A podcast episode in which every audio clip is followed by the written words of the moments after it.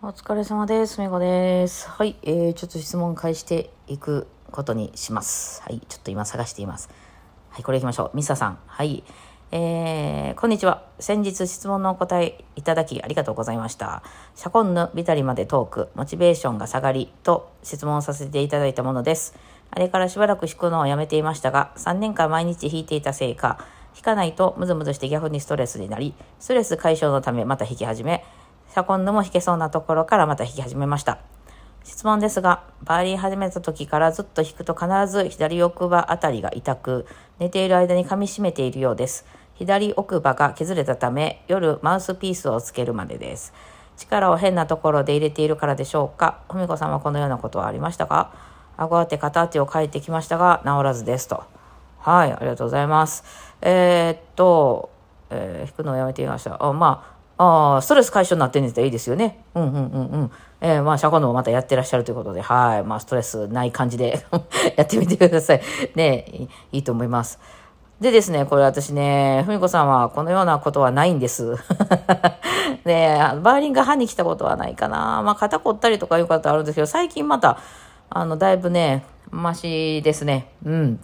なんかそんなに肩もそんなに凝ってないかな。はい。って感じですね。あんまないんですね。私、バイオリンに関してはね。もうちっちゃい頃からやりすぎてるっていうこともあるのかな。ちょっとわからないんですけど、どうなんでしょうか？こういう方いらっしゃいますか？他に皆さん、この奥歯がいた、バイオリンやってて、なんか削れてきたみたいな。ありますかね？まあ、なるほど。まあでもこれマウスピースつけてったらちょっとマシなんですかね？まあそれやったらつけてた方がいいですよね。はい。ちょっとごめんなさい。参考になりませんで、ねですね。はい。まあそんな感じで。えー、次の DJ 特命さん。はい。チューニングのことで質問させていただきます。えー、バンドなどでポップスの演奏をされるときに、ラーノートを 440Hz より低くチューニングされることってありますか？松任谷由実さんの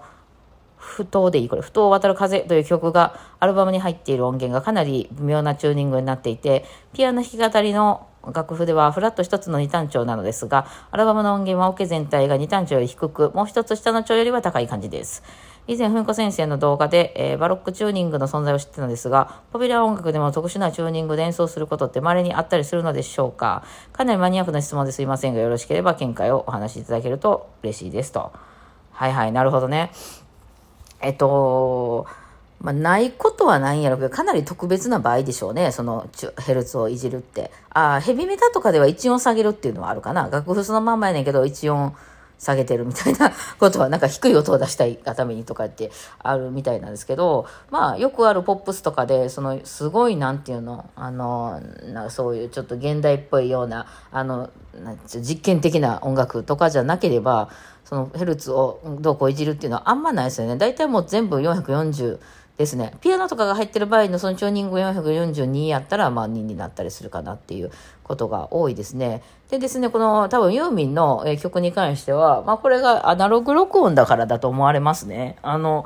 えっ、ー、と、だいぶちょっと古い曲ですよね、この曲ねえ。なので、今も全部デジタルになってるんですけど、昔はアナログだったんで、まあちょっとそのレコーディングのね、機械がどういう機械になってるかっていうのは私はふんわりとしかわかんないんですけど、これちょっとわかりやすく説明するとですね、昔あのカセットテープっていうのがありましてね、私がちっちゃい頃カセットテープで録音って言ったらもうカセットテープにするって感じだったんですよ。ね、そのさ、レコードに録音するとか、そういう、なんていう、プロの仕事っていうのはできてもね、あの、普通の一般の人がね、録音できるとこって言ったら、あのね、カセットテープだったわけなんですけど、あれアナログですね。えー、そのリボンのとこにこう、よあのね、情報を入れていくという感じなんですけど、あの、カセットテープってね、あの、まあ、撮るじゃないですか。あ例えば、あの、ソニーのこういう、なんか録音機みたいなんで撮るじゃないですか。で、再生するときに、今度、あの、再生するときはそこじゃなくてもっと大きな音出したいから、じゃあ別のカセットデッキで3用のカセットデッキで流しますって言ったら、ちょっと音変わるんですよね。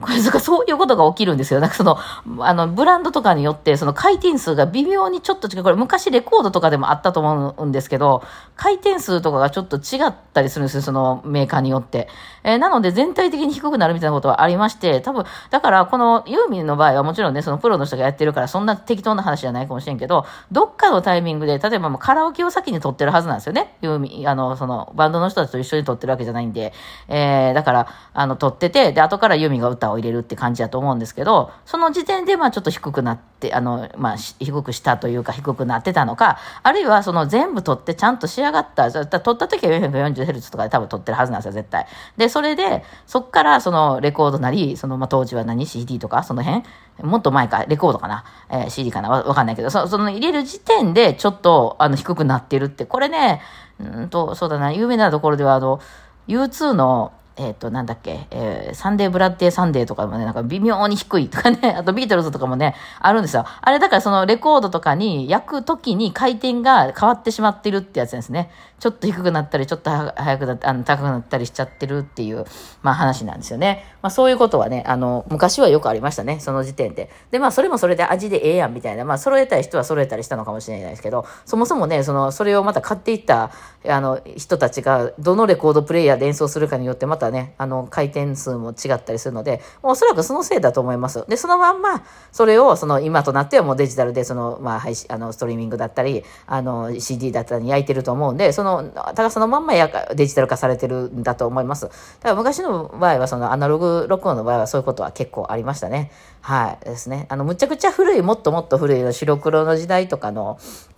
やつって、あの、なんか回転ちょっとおかしかったりするじゃないですか。だからああいうのですね、えー、だいぶその、マシにはなってきたけど、その、ちょっと低くなったり高くなったりっていうのはありますね。どっかのタイミングでそういう風になってるって感じですかね。はい。そんな感じだと思われます。まあ、そんな感じでございます。はい。あの、チューニングの話であの、ジョン・レノンの陰謀論みたいなやつ皆さんこのご存知ですかね？あの、私も何回か喋ったことあるかもしれんけどね、チューニングで思い出したんで喋っときます。ジョン・レノンは 440Hz が体に悪いって気がついたから消されたあ説ですね。はい。あれ、なんか調べたら出てくるかな？本とか出てると思いますね。ジョン・レノンと、440Hz とかいうキーワードで探してもらったら本があると思うんですけど、まあ別に読まなくてもいいかなって感じなんですけど、なんかその、えー、まあ研究者とかによるとですね、440Hz っていうのは非常に体に悪い、なんかあの、高さの音楽らしくてですね、その、まあいわゆる、あの、イルミナティとかそういうところがですね、あの、世の人たちをこう、コントロールするための、に使っている音の高さなんだそうなんですよ。まあそういう人たちに言わしたら陰謀論ですね。はい。で ですね、実はですね、その、えー、から DNA とかの傷傷とかそういうのをなんか修復する、DNA を修復するみたいな、あの、音が世の中には存在してですね、まあその音が何ヘルツだかな忘れましたけど、なんか高い方の音であるんですけど、それは今の現在のチューニングで言うと、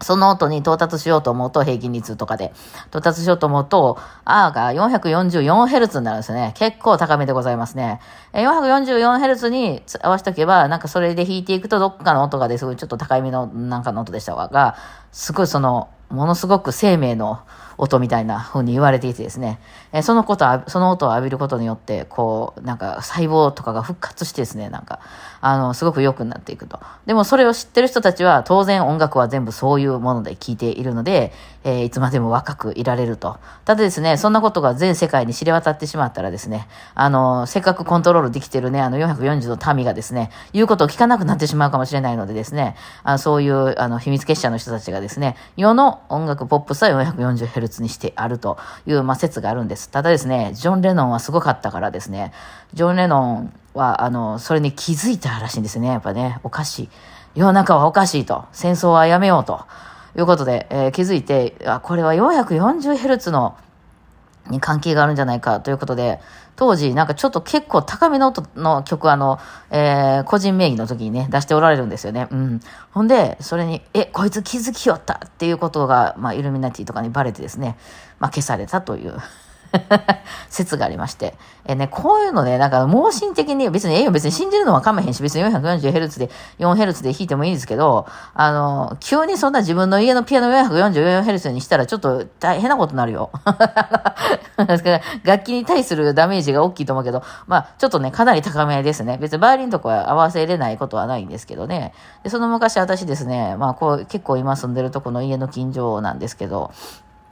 あの、超繁華街ね、南の繁華街の中にある、ちょっと高級クラブ。でね、えー、たまにそのなんか、周年の時とか、まあまあ誕生日とかいう時に弾きに行っとったんですけど、頼まれて。えー、そこでいつもピアノ弾いてるね、ピアノの先生がね、あの、その、その説を信じててですね、まあ、その、なんか、あの、途中ローソンとかってそのイートインコーナーとかあるんですけど、そこにね、そういう演奏者とか溜まりまくってるんですよね。だって30分弾いたら30分休みとかなんで、30分その店のとこにいてんのも邪魔やからね。あの、まあ、控室つっても女の人が出出たり入ったりしてるのでね、邪魔やから、まあ、ちょっとローソンでも行こうかっつって、ロ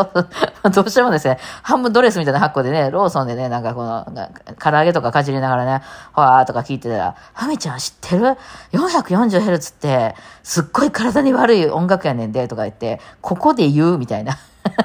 南の繁華街のど真ん中にあるローソンのイートインコーナーで言うみたいな感じで、ほう、そうなんすかとか言って私がなんかファミ、ファミチキちゃうわ。ローソンのあの、ね、チキンね、食べながら、へーとか言って、あ、ちゃうわ、あの、唐揚げくんかなんか食べながらね、あの、やって聞いてて。だから、あの、えー、うちのピアノ 444Hz にしてんねあ、通りで高いと思ったわ、さっきみたいな。ほんで、だからごめんな、ちょっと弾きにくいかもしれんけど、それね、合わしてな、とか言って、はあ、わかりました、とか言って、たっけえな、と思いながら私はね、次の回の時に合わして弾いてたんですけど、いや、そんなさ、あの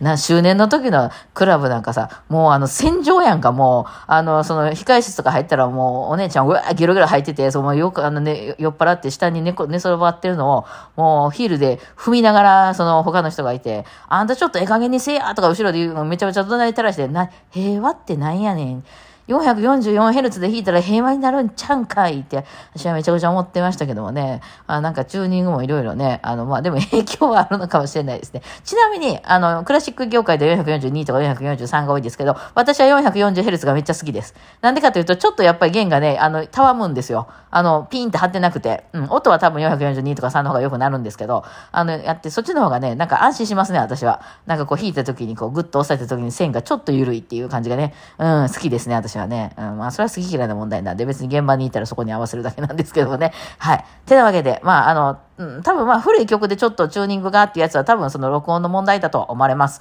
はい。てなわけで今日はこんな感じですね。ではではお疲れ様でした。